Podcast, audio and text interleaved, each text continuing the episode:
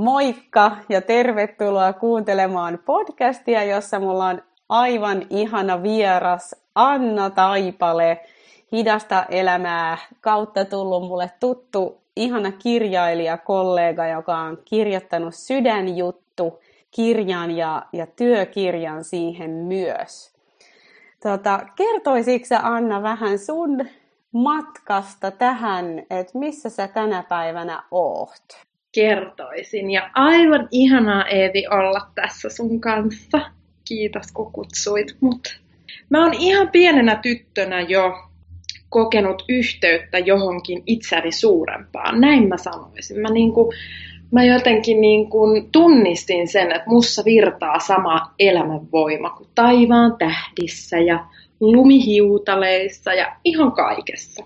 Ja, ja sitten mä julistin niin kuin silloin ihan pienenä, että joo, että mä rakastan itseäni. Niin mä sen niin kuin tulkitsin, että tämä on sitä, että mä rakastan itseäni, kun mä oon yhteydessä.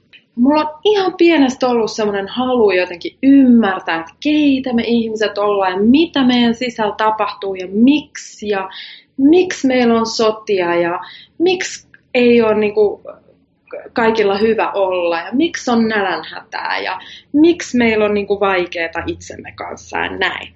Ja sitten mä rupesin heti, kun mä olin lukenut heppakirjat kirjastosta, niin opiskelemaan omatoimisesti psykologiaa ja henkisiä tietoisuusaiheita. Ja, ja tota, mä olin niin sillä, että mä haluan tulla tasapainoon itseni kanssa. Mutta se varmaan lähti just sieltä, että mulla oli myös paljon ahdistusta ja turvattomuutta, sellaista, mikä on syntynyt mun varhaisissa vaiheissa, ja, ja häpeää ja itseni pienentämistä ja miellyttämistä ja suorittamista. Ja, ja se onkin ollut niin kuin aikamoinen matka tulla siihen, että okei, miten mä sovellan tätä ö, sisäistä sisäisyyden tietoa tai henkisyyttä tai tietoisuutta tähän tavalliseen ihmiselämään, tässä kehossa olemiseen. Ja se on ollut tosi rankka ja tiukka matka sillä tavalla, että mä oon ollut hankalissa parisuhteissa ja, ja niin kun kohdellut itseäni huonosti toisten ihmisten kautta. Ja, ja toisaalta myös sit ollut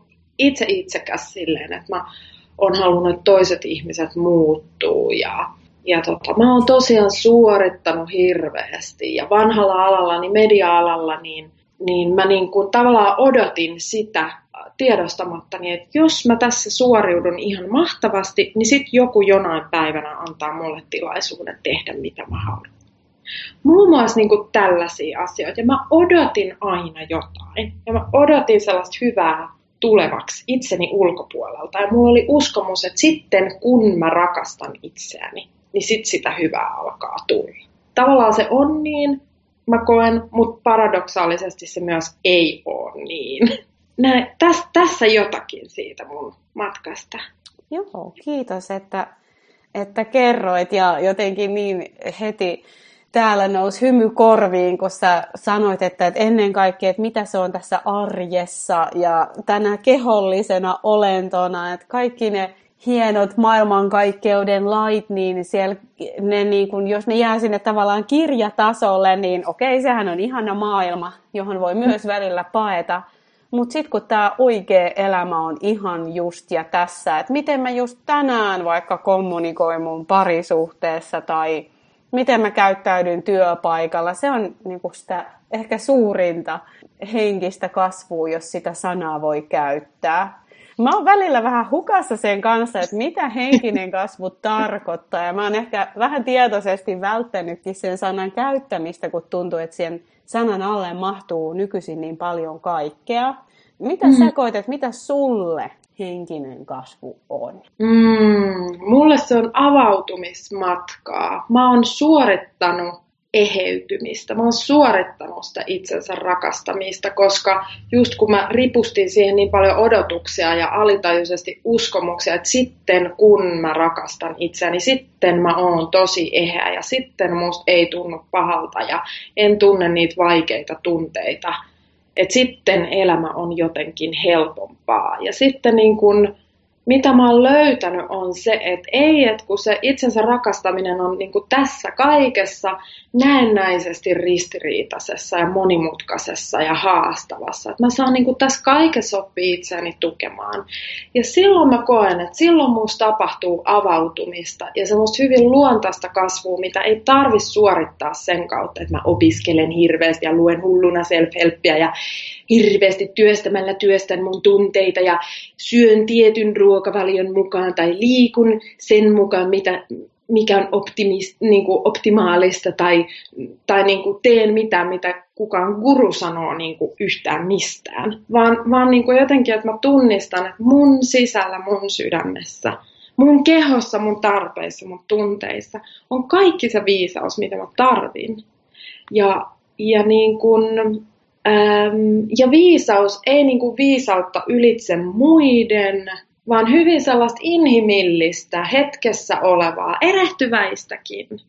Joo, tulee semmoinen tosi maanläheinen fiilis näistä sun ajatuksista ja just se, mikä on niin tärkeä muistaa, että siitä henkisestä kasvustakin voi tulla semmoinen suoritus. Mm. Ja ihan täysin tuttuu itsellekin se ajatus, että sit kun mä eheydyn, niin sit viimein, tai sit kun mä viimein rakastan itteeni, niin sit mä teen rauhan itteni kanssa. Enkä tavallaan nähnyt sitä, että mitä jos mä voisin tehdä rauhan tämän mun niin kuin henkisen sotkuisuudenkin ja ristiriitaisuuden ja ihmisyyden kanssa. Yes. Ihan jäätävä paradoksi tietysti, koska samalla myös on asioita, mitä mä pyrin vähän niin kuin työstää ja, ja tuomaan enempi että olisi tietoisempaa toimintaa, mutta se ei ole koskaan sillä lailla, että, että jotain, mitä ihmisyyteen kuuluu, on pahaa tai väärä ja tästä täytyy päästä eroon tai pois. Just, just, ihanasti sä puhut. Ja, ja mä koen, että meillä on niin henkisessä skenessä hirveän herkästi siihen liittyy sellainen alitajuinen kilvottelu, että siitä ihmisyydestä pyritään eroon. Ja se on ollut ehkä niin kuin sellainen vuosituhantinen ikään kuin, niin kuin historia, että se ihmisyys nähdään jotenkin pahana sen sijaan, että se sielu voi olla mukana tässä kaikessa ja se rakastaa tätä kaikkea ja mua just sellaisena kuin mä oon. Mulle ultimaattisesti itsensä rakastaminen on sitä. Ja sitten niin että et, et mä oon yhteydessä siihen mun henkeen ihan tässä kaikessa, mitä on, niin sitten mä oon myös yhteydessä mun kehoon ja siihen tähän kaikkeen arkiseen ja juuri tähän kaikkeen ristiriitaiseen ja, ja niin kuin vaikeita tunteita herättävään. Mulla on sellainen sanonta ollut niin kuin jo sieltä media-alalta asti, että no mitä tämä on, kun tämä on lihaa ja verta. Että mä oon silleen tavallaan tosi pragmaatikko, että mä, mä, et ei me tehdä sillä kaikella maailman tiedolla yhtään mitään, josta ei voi soveltaa käytäntöön tavalla, joka oikeasti tukee meitä, meidän hyvä olo itsemme kanssa. Oi, käytännöllisyys rules. Se on niin, kuin niin, niin tässä ja nyt ja niin lähellä ja just monesti niitä vaikka henkisiin kirjoja lukiessa voi tulla semmoinen ehkä fiiliskin, että ne on niin valtavia asioita, että mä ikinä pystyn näihin, kun mä uskon, että, että se, mihin me oikeasti pystytään, se on joskus jopa niin lähellä, että ei sitä niin kuin näe, kun se on niin niin siinä lähellä ja siksi ehkä olisikin niin tärkeää vähän luopua siitä perfektionismista myös sen kasvun suhteen, että pystyisi näkemään se, mikä on niin kuin tavallaan ilmeistä. Yes, ja sitten ajattelen, toi on niin ihanasti, kun sit mä niin kuin ajattelen, että tavallaan välillä me ei pystytä mitään muuta. Välillä me ollaan niin hajalla tai elämä niin kuin on niin haastavaa tai meidän sisällä on niin, kuin, niin kova taistelu käynnissä, että me ei, et, et niin kuin tavallaan meillä me ei pystytä mitään muuta ja olennaista silloin olisikin ehkä se, että vitsi, jos me voitaisiin vaan niinku keittää itsellemme kupillinen teetä ja sillä, että silti mä oon silti rakas, että vitsi, Aa, mulla on niin kauhea olo just nyt, mutta nyt keitetään tämä kuppi teetä, istutaan hetkeksi sohvalle, juodaan tämä tee hetki kerrallaan, asia kerrallaan. Niin kuin, että mikä on pienin mahdollinen asia, minkä mä voin itteni hyväksi just nyt tehdä ja sitten tekee sitä koko ajan. Ja se on niin, niin käytännönläheistä itsensä rakastamista, mä koen.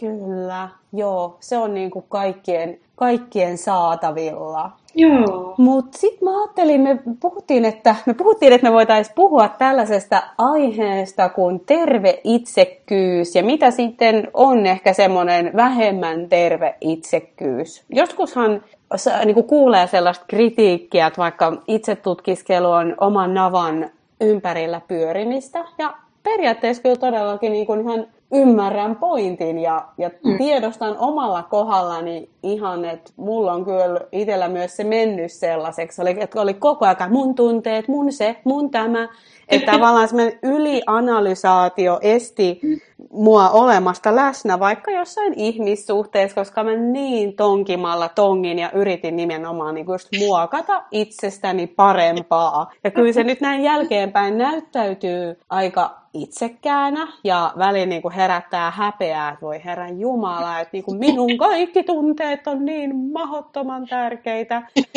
Ja sitten niinku samalla tiedän, että tämäkin on varmaan semmoinen paradoksi, että samalla mä pidän sitä tosi tärkeänä, että pysähtyy kuulee niitä omia tunteita ja tarpeita ja rajoja. Mutta mm. mitä ajatuksia sulla tulee tästä, jos lähdetään vaikka siitä, että mitä on semmoinen terve itsekkyys? Mm.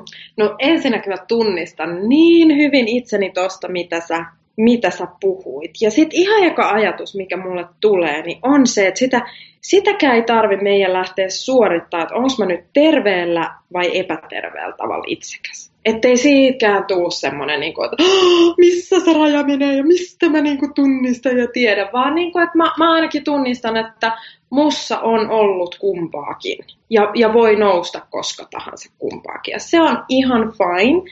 Ja tavallaan niin kuin oikeastaan silloin, kun se on mulle fine, kun mä oon itseni kanssa yhteydessä tällä tavalla, niin sitten mä sanoisin, että aika luontaisesti se varmaan alkaa kallistua sille tavallaan terveemmälle puolelle. Mutta mä, mä niin kun, mun niin kun kokemus on se, että mulla oli hirveästi turvattomuutta ja täyttymättömiä tarpeita. Kovasti niin sellaista rakkauden ja hyväksytyksi tulemisen ja nähdyksi tulemisen nälkää ja paljon häpeää itseni pienentämistä.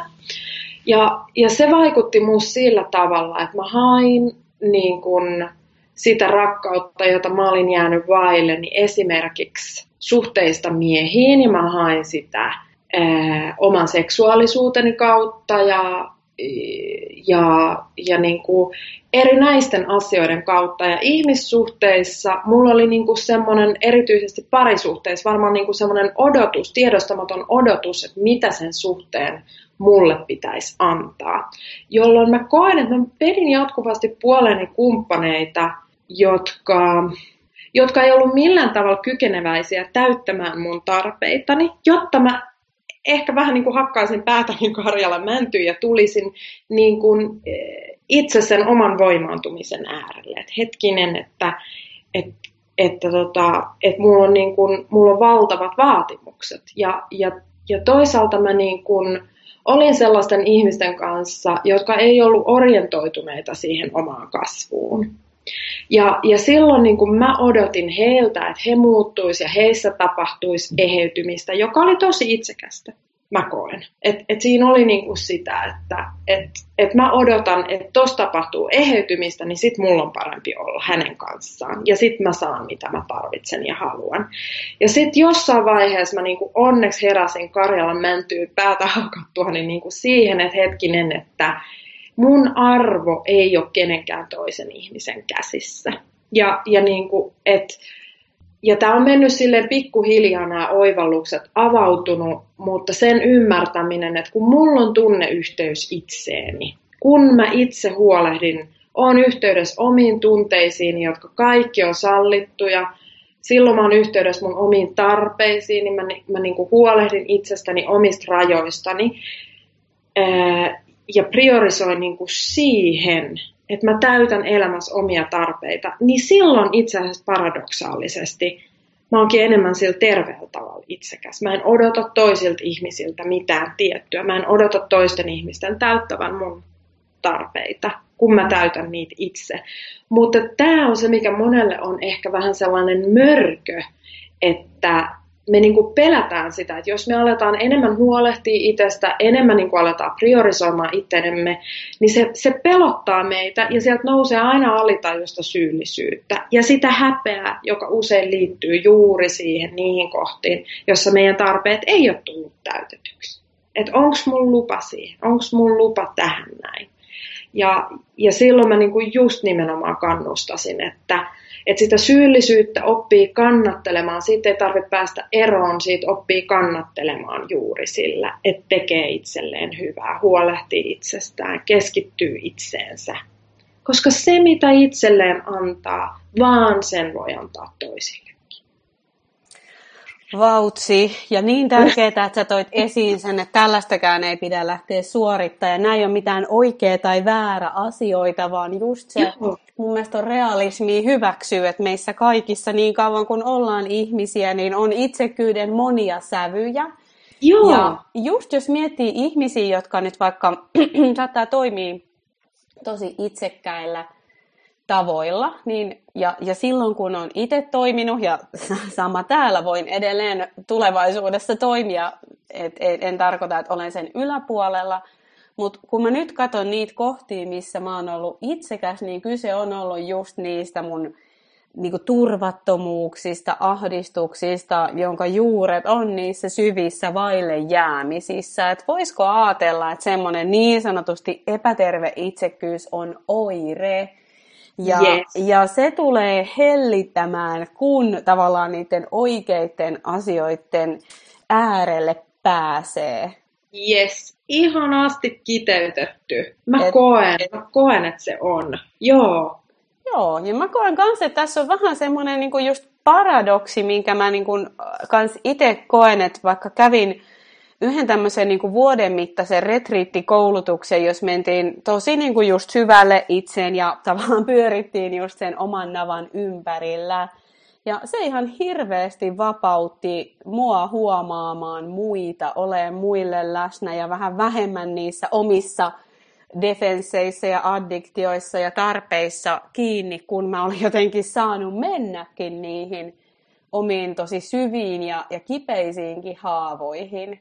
Et silleen, jos vaikka palaa tähän kritiikkiin, minkä mä tuossa vähän niin kuin aiemmin sanoin, että, että joskus kritisoidaan, että tämmöinen henkinen kasvu on vain oman navan ympärillä pyörimistä, niin tavallaan onko? Et, mm. et... Ihana kysymys ja se, että mistä ja keneltä se kritiikki tulee. Myös se, mm. että mä just, mä just olin pitämässä sellaista luentoa olin puhumassa mm, niin kuin niistä myyteistä, joita liittyy itsensä rakastamiseen. Ja yksi niistä myyteistä mä koen on just se, että itsensä rakastaminen on itsekkästä. Ja siellä oli tämmöistä paljon tällaista myöhäiskeski-ikäisiä naisia, jotka sitten mä kuulin kautta rantaan, että siellä oli tullut vähän sellaista kritiikkiä, että toi nyt vaan puhu niin kuin itsestään, että oli paljon kivempi kuunnella noita väkivaltatilastoista puhuvaa professoria. Ja, ja, tota, ja mä niin kuin jäin pohtimaan sitä. Ja, ja tietenkin, koska aina kaikessa on niin kuin puolensa ja puolensa, mulla voi olla niin kuin, niin kuin, että varmasti tämä asia tulee avautua mulle niin kuin, voi avautua monin tavoin, mutta mä niin kuin pohdin sitä, että varsinkin niissä just sotien jälkeisissä sukupolvissa, niin siellä on hirveästi sitä vaille jäämistä, joka, joka myös niin kuin tarkoittaa sitä, että siellä on hirveän paljon häpeää. Ja siellä voi olla hirveän paljon, ja, ja sitten siellä on ollut niin kuin se mahtava jälleenrakennuksen kulttuuri, ja tehdään yhdessä ja kimpassa, ja meidän pitää selviytyä. Ja sille oman navan ympärille pyörimiselle ei ole jäänyt hirveästi tilaa. Ja mä tarkoitan tämän kaikella kauneudella tämän oman navan ympärillä pyörimiselle, sille eheytymiselle. Sille ei ole jäänyt hirveästi tilaa. Niin voi olla, että jotkut sukupolvet esimerkiksi katsoo tätä asiaa niin, että mitä noi tossa pyörii. Mutta sitten mä näen siellä myös oman työni kautta paljon sellaista pahoinvointia, paljon yhteydettömyyttä, paljon häpeää, paljon sellaista, että ollaan vaan suoritettu sitä elämää ja olo on aika tyhjä. Ja ehkä tarvittaisi sitä myönteistä, rakkaudellista oman navan ympärillä pyörimistä vähän enemmän. Just näin. ihan, ihan samat ajatukset tästä ja jotenkin vielä tuosta, kun sä sanoit, että, että he on niinku just tämä sodan jälkeinen sukupolvi on niinku suorittanut sitä elämää, niin jossain määrin näin on varmaan ollut vähän niin kuin pakko. pakko. Että me ollaan oikeasti aika etuoikeutetussa asemassa, että meillä on nyt tällainen niin kuin tila ja mahdollisuus. Täällä ei ole vaikka akuutti nälän hätää ja niin kuin jotenkin, jos miettii näitä asioita ehkä vielä isommassa mittakaavassa, että mihin koko maailma tai ihmiskunta on menossa, niin voiko se olla, että tämä on nyt mahdollisuus johonkin parempaan ehkä hyvinvointiin sillä, että me ihan yksilötasolla aletaan, aletaan katsoa sitä, että mikä koskee, koska silloin kun ihmisessä on kipua, me toimitaan tavoilla, jotka tuottaa kipua myös niin kuin ulospäin. Näin mä sen ajattelen. Kauniisti, kauniisti, kauniisti. Ja mä ajattelen, että mä itse ajattelen näin, että, että tota, ei mun tarvi muuttaa maailmaa. Se riittää, että mä tuun rakkauteen itseni kanssa, joka on haastavinta, mitä mä tiedän. Ja, ja se vaikuttaa kaikkeen mun ympärillä. Ja mä en tarkoita, että se itsensä rakastaminen on joku kukkalandia ja josta ristiriidat katoaa. Mutta että se voi olla paikka, jossa niiden ristiriitojen kanssa voi olla enemmän sovussa, enemmän niin kuin balanssissa ja, ja silti niin kuin olla ky- kykeneväinen toimimaan tavoilla, jotka on rakentavia sellaista mä ajattelen. Ja, ja mä niin kuin mietin just sitä, että se voi olla niin kuin kauhean uhkaavaa sellaisille, jo, joilla ei ole ollut sitä tilaa ja turvaa ja mahdollisuutta tutkia itseään, niin että jollain on. Että se saattaa herättää aika primitiivisiäkin sellaisia, että toisaa sitä, mitä mä olisin tarvinnut. Että ei kyllä ennen oman navan ympärillä pyöritty. Että ei kyllä tällä tavalla ennen puhuttu vaan itsestä, vaan keskityttiin toisiin ihmisiin ja siihen, että mitä toisten ihmisten hyväksi voi tehdä. Mun näkökulma on se, että, että, että mä voin tehdä toisten ihmisten hyväksi vaan sen, mitä mä itselleni sallin. Ja jos mä en olisi tällaisessa yhteydessä itseäni, jos mä en huolehtisi itsestäni niin hyvin kuin mä nykyään huolehdin, mitä mä en aikaisemmin osannut, mä olin ihan kujalla sen kanssa, niin mä en voisi tehdä tätä tosi intensiivistä kohtaamistyötä, mitä mä teen. Ja sitä, jossa juuri niin kuin usein ytimeltään on kysymys siitä, että tullaan nähdyksi, tullaan rakastetuksi. Ja, ja myös niin kuin ne vaille jäämisen kokemukset nousee valoon ja, ja niin kuin tulee siihen hyväksyvän, rakkaudellisen, turvallisen ilmapiirin sisälle. Vähän niin kuin sylitellyksi. Joo. Joo, kukkalandia ei ole ehkä ihan mahdollista ja mulla tulee mieleen sellainen ajatus, kun tota, just tämä mun syömishäiriö tausta ja toki muutenkin on paljon sellaista itsevihaa taustalla ja mä muistan, miten paljon mua niin joskus just ärsytti semmoiset itsensä rakastamispuheet. Joo. mä ajattelin, että että, niin kuin, että jos mä vähän rakastaisin itteeni, niin, niin kuin, mähän en saisi mitään aikaiseksi ja tosi sellaisia niin kuin, äh, defensiivisiä ajatuksia oli itsensä rakastamisesta. Ja sitten kun totuus oli, että, että mulla oli tosi paljon sitä vihaa itteeni kohtaan ja syvää arvottomuutta, niin mä hetkeksi kanssa luovuin siitä tavoitteesta, että okei, mun ei täydy niinku rakastaa itseäni, mutta mä voin valita toimia rakastavin teoin itseäni kohtaan. Ja sitten jos siitä seuraa joskus sitä, että mä niin kun hyväksyn itteni syvemmin, niin kiva. Et jotenkin se, että mun ei tarvi odottaa sitä hetkeä, että minusta tuntuu siltä, että vaahtokarkkeja on ympärilläni, vaan että saattaa olla, että tunnen ihan hirveätä vihaa, mutta mm. valitsen toimia näin riippumatta siitä, mitä tunnen. Eli mä jotenkin ajattelen näin, että se itsensä rakastaminen ei ole välttämättä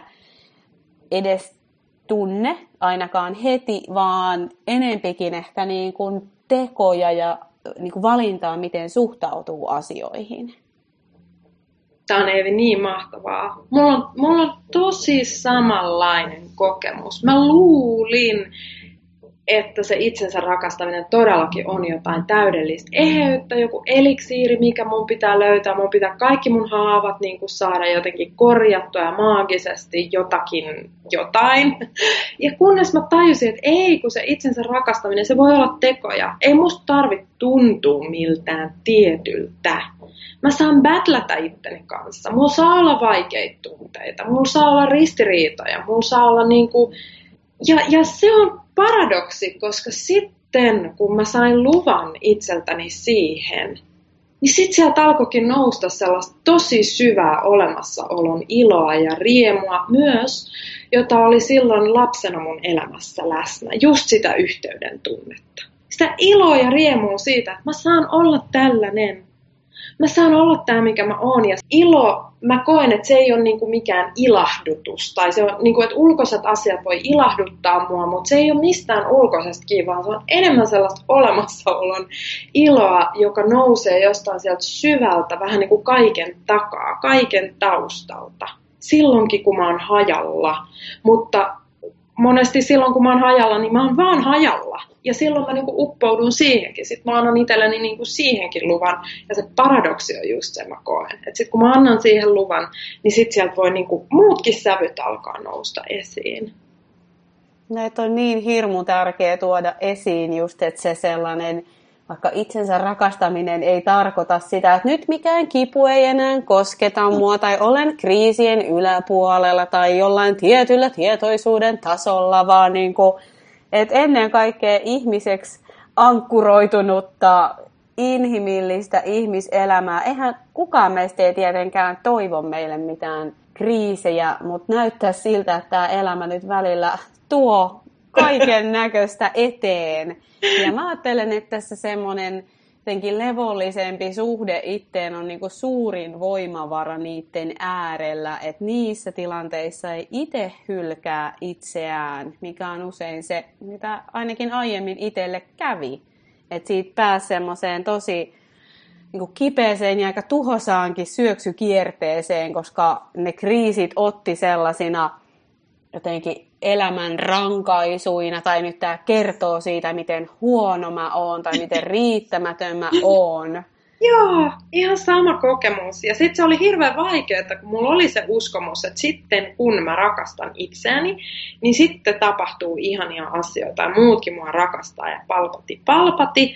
Ja sitten kun oli vaikeita juttuja ja kriisejä, niin sitten mä otin sen, niin mä otin hirveät syyllisyydet siitä, että niin, kun mä en onnistu tässä itsensä rakastamisessa, että vaikka mä luen mitä ja opiskelen mitä, niin mä en niin kuin osaa, mä en vaan onnistu.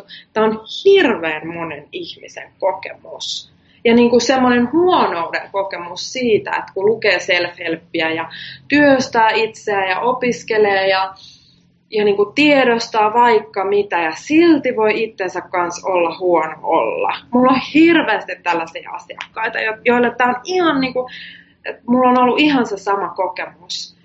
Ja sitten niin kuin, mitä sitten, jos lähdetäänkin laajentamaan sitä itsensä rakastamisen, että mitä se on niin sinne tulee hirveästi tilaa, mä koen. Ja joskus mulle sanottiin, niin kuin, että kun mä olin, halusin kirjoittaa kirjan itsensä rakastamisesta, niin mulle sanottiin, että ei, että älä, et, älä käytä niin kuin, tota ilmausta, tota itsensä rakastaminen, että kun ihmiset ei saa kiinni siitä, mitä se tarkoittaa. niin sitten mä olin ihan silleen, että ahaa, no eikö se just tarkoita sitä, että olisi a- a- aika alkaa niin kuin, puhumaan tästä ja avaamaan sitä, no mitä kaikkea se sitten tarkoittaa, mitä kaikkea se voi olla mitä kaikkea se on ja mitä se ei ole. Ja tulee niin kuin heti mieleen sana ihanteet. Että mm. tänä niin kuin sosiaalisen median valta-aikana niin ei voida olla välttymättä täysin niitä kaikilta ihanteilta, mitä liittyy myös vaikka semmoiseen itsensä rakastamiseen ja täydelliseen kehon ja elämään ja onnellisuuteen. Ja niin, niin tärkeää, että sä tuot esiin sitä keskeneräisyyttä ja just sitä niin kuin tavallaan sitä todellista itsensä rakastamista, joka on kaukana siitä kukkalandiasta. Mm. Et mä luulen, niin kun, että nämä, kun sä sanoit just, että sulla on paljon niitä asiakkaita, jotka kokee, että nämä kirjojen jutut niin kuin, minkä mä myös itse tiedän täysin, että miksi mä en pysty elämään tätä, mitä näissä kirjoissa sanotaan. No ehkä siksi, että se ei ole realistista. Joo, just näin. Ja ihan samalla tavalla mun mielestä sä tuot ihan mielettömän ihanalla tavalla tätä inhimillistä armollisuutta, omaa kokonaisuutta kohtaan. Että me saadaan olla se kaikki, mitä me ollaan. Ja siinä kaikessa, mitä me ollaan. Ja oppi tukea itseämme ja pelaamaan niin kuin omasta joukkueessamme, vaikka olisi millaista. Että sehän se juttu on. Ja, ja tota, mulla, on, mulla on just siellä, taitaa olla siellä sydänjutun tehtäväkirjaskin just semmoinen harjoitus niin kuin ihan, ihanne kuvasta itsestä. Tai ainakin mun verkkokurssilla on se, että et no mi, millainen se kuva itsestä on, koska mulla on ollut ihan mieletön niin kuin tiedostamaton ihannekuva, että millainen mä sitten oon, kun mä oon se itseäni rakastava versio itsestäni ja millaisia asioita mä sitten teen. Ja se oli ihan mielettömän niin kuin, voimauttavaa sitten alkaa purkamaan sitä jotenkin, niin kuin, että hetkinen, että miksi mun pitää, että mihin mä luulen, että tämä johtaa, että jos mulla on tällainen ja tällainen niin kuin, jos mä oon tämmöinen ja tämmöinen ja teen tämmöisiä tämmöisiä asioita. Et mä oon luullut, että se johtaa sit siihen turvaan ja levollisuuteen ja onneen, mutta ne on paljon lähempänä ne asiat. Niin kuin sä sanoit silloin aikaisemmin, että joskus ne on niin lähellä, että me ei meinata niin kuin nähdä niitä. Ja, ja se, se on just se, mitä mä niin kuin kans tarkoitan sille, että se ei ole suoritus se itsensä rakastaminen. Että ei meidän tarvitse niin kuin mentaalisesti ymmärtää, että miten mä nyt ratkaisen tämän asian tai miten mä nyt itsessäni tämän asian eheytän tai muuton, vaan sille, että mitä hyvää mä voin itselleni suoda, mitä rakastavaa, mitä lempeää, mitä ilahduttavaa mä voin itselleni just nyt suoda Voinko mä laittaa villasukat jalkaan, jos mun jalat on kylmät? Tai mennä pissalle, jos mun tarvii mennä vessaan. Tai soittaa ystävälle, jos, jos mun tarvii saada jakaa mun ajatuksia. Tai mitä tahansa. Joo, ne on niin, kuin niin, niin paljon tosiaan lähempänä, niin kuin aiemmin tuossa just puhuttiin. Ja siksi onkin, ja siis ihana tämä harjoitus, että mikä se mun ihanne minä tavallaan ois ja käyttää se sen kysymyksen kautta, että tuottaako mulle kipua nyt se, että mä niin kuin vertaan itteeni johonkin, joka ei ole ehkä edes mahdollista. Että just vaikka oma tämmöinen aiempi ihanne minä on ollut aina empaattinen, aina ymmärtävä, aina rauhallinen, ei koskaan hermostuva. Eli siis eihän se ole enää ihminen. Ei olekaan. Ja mä luulin, että itsensä rakastaminen on tota, että on tollanen tyyppi. Tai että henkisyys on tota, että on tollanen tyyppi.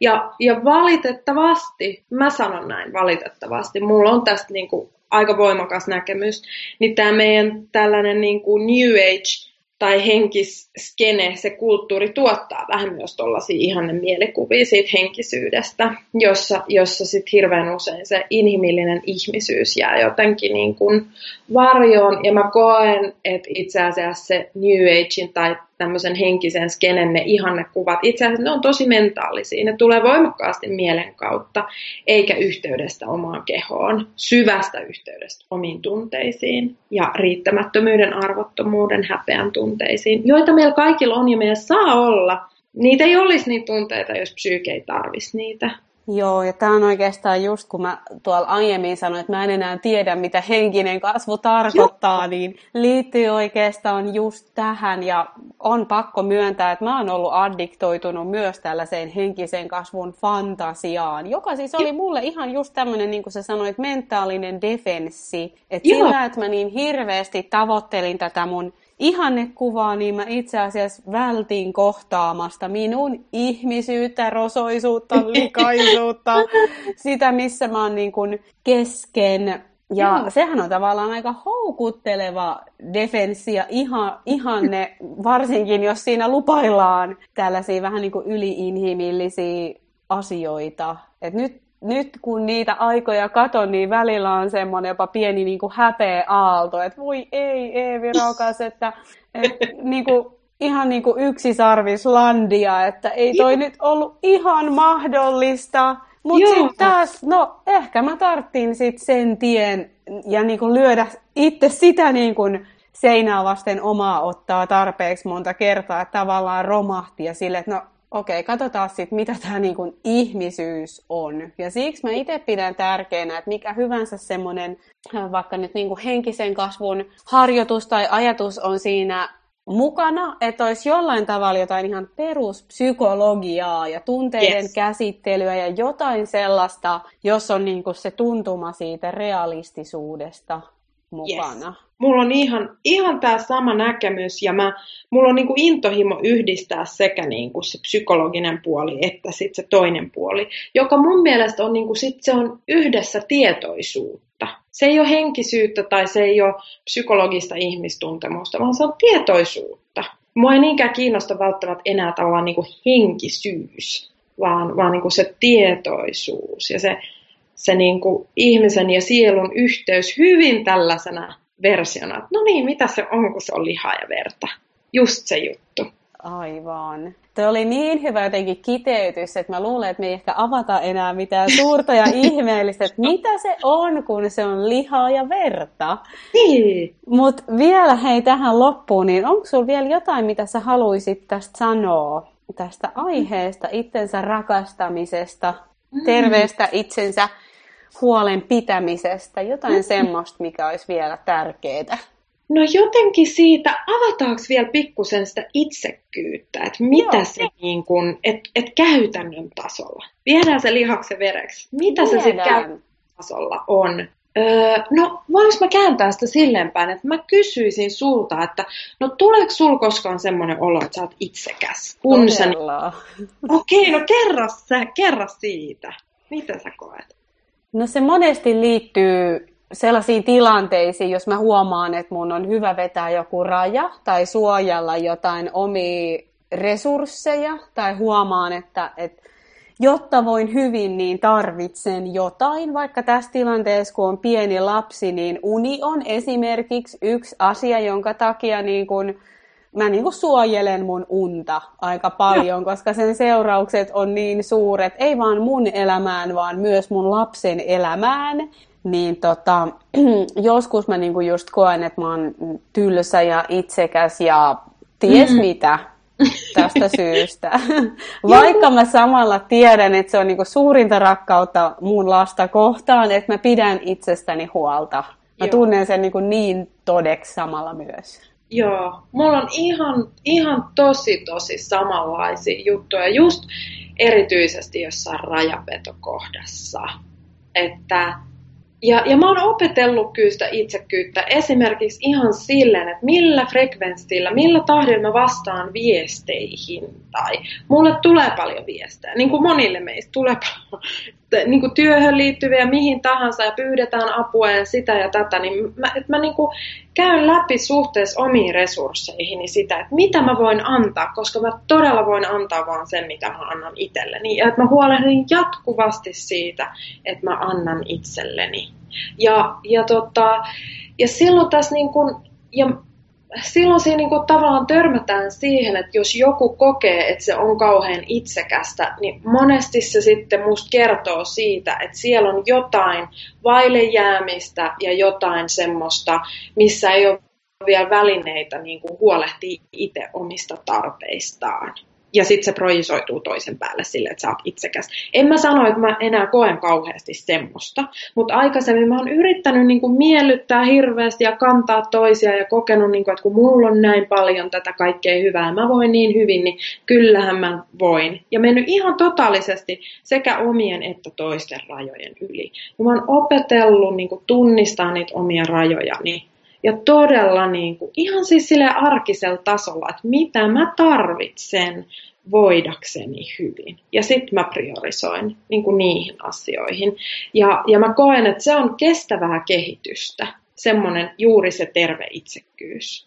Et muuten mä oon koko aika ihan burnoutissa, jos mä en. Ja mä aikaisemmin mä olin jatkuvasti uupunut. Enää mä en oo. Joo.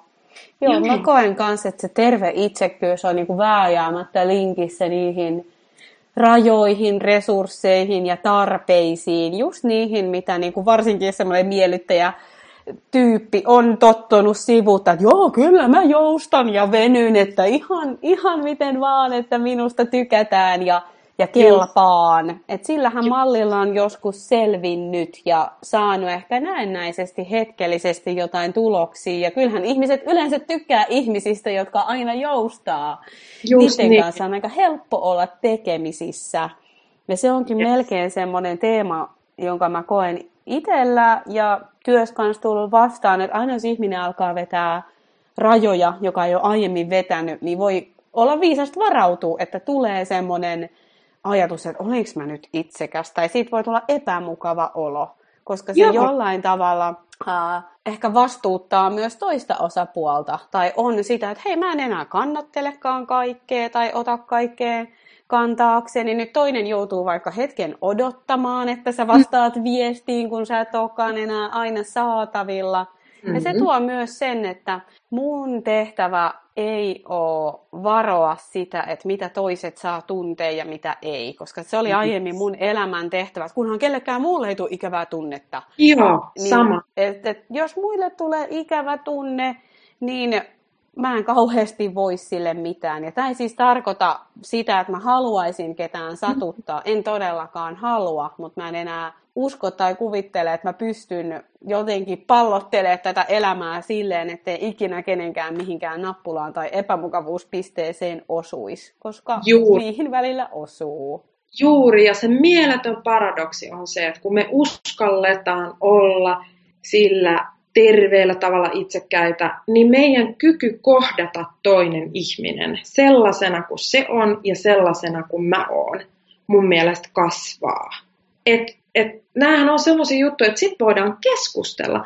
Aa, sus painautu nappula pohjaan. Okei, no mut mussa tapahtuu taas tällaista ja tällaista. Että ihan ne tai en mä tiedä ihanne, mutta ihana tilannehan on, jos näistä voi keskustella sitten, että mitä tässä tapahtuu, mitä tässä meidän välillä tapahtuu, joka, joka syventää yhteyttä itseen ja toiseen. Kaikkien kanssa tämä ei ole mahdollista, sitten se on niin. Joskus meidän tarvii vetää rajoja sillä tavalla, että kun me nähdään, että okei, mä en ole turvaston ihmisen kanssa, se ei pysty kunnioittamaan mun rajoja, se ei pysty näkemään mua muuta kuin omien tarpeidensa kautta. Sitten voi olla mulle viisaampaa, että mä otan etäisyyttä. Mutta mä en kykene siihen, jos mä en ole terveellä tavalla itsekäs. Ja se paradoksi on se, että myöskin, että vasta kun mä oon terveellä tavalla itsekäs ja mä kykenen näkemään, mä kykenen olemaan itselleni niin kuin sisäinen äiti ja sisäinen isä, vanhemmoimaan tällä tavalla, niin sitten vasta mun voimavarat elämässä vapautuu toteuttamaan sitä, mitä mä oon tavallaan tänne tullut toteuttaa. Mä koen, mä koen tätä näin. Toi on tosi, tosi hyvin kyllä kiteytetty ja just se, että parhaimmillaan tällaiset raja- ja tarvekeskustelut tuo lähemmäs ja syventää Joo. yhteyttä. Ja mä koen, että, että tavallaan jos Um, no varsinkin parisuhteissa tai pitkäkestoisissa ystävyyksissä, niin on enempikin vähän niin kuin outoa, jos ei koskaan tällaisia raja- tai tarveasioita tule jollain tavoin vastaan. Et se ei ole todellakaan huono merkki, jos ne tulee vastaan, vaan että hei, tämä on aika intiimi ja tärkeä suhde, että täällä on tilaa käsitellä tällaisia asioita, että näitä ei tarvitse pitää uhkana tai merkkinä, että nyt on joku tosi huonosti, vaan nämä on ihmisyyden asioita, että se on usein merkki siitä, että on tärkeä suhde, kun nämä nousee yes. esiin.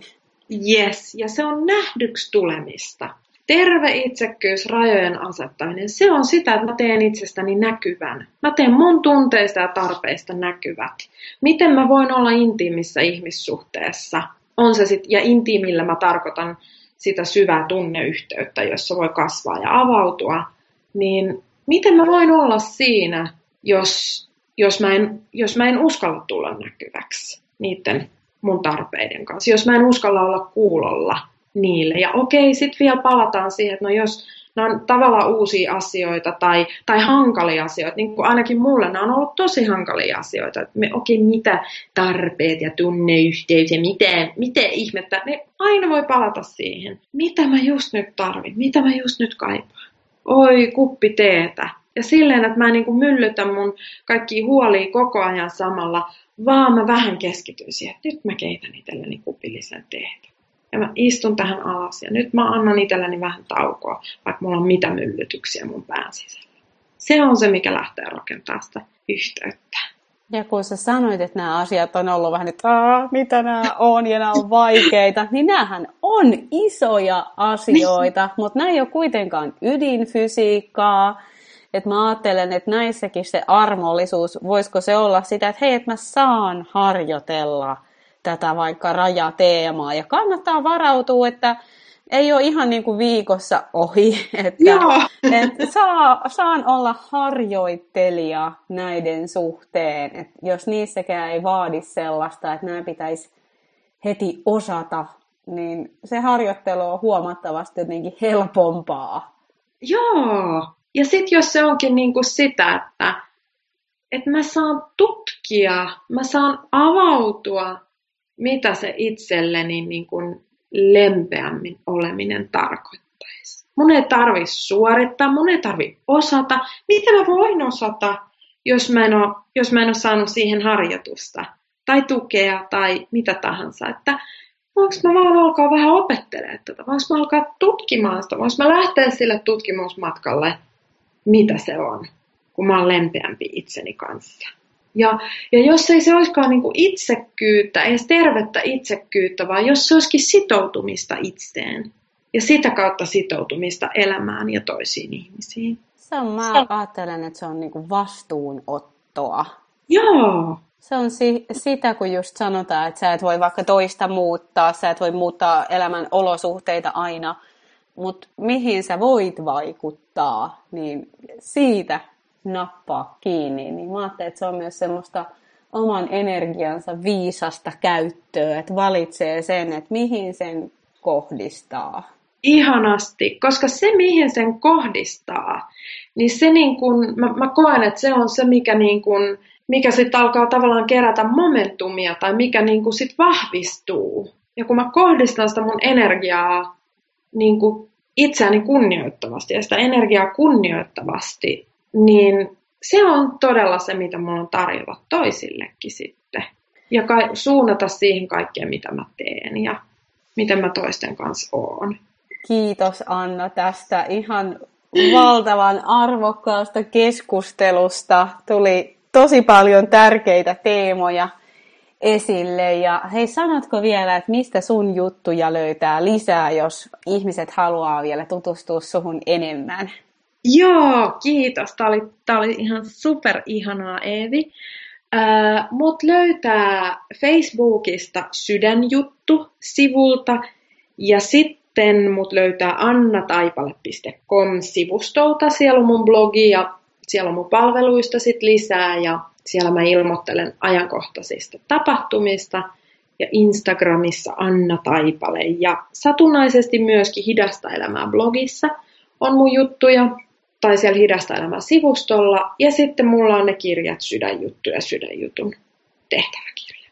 Tutustukaa ihmeessä Annan juttuihin. Mä kiitän sua hei vielä kerran. Kiitos, että olit mukana. Kiitos.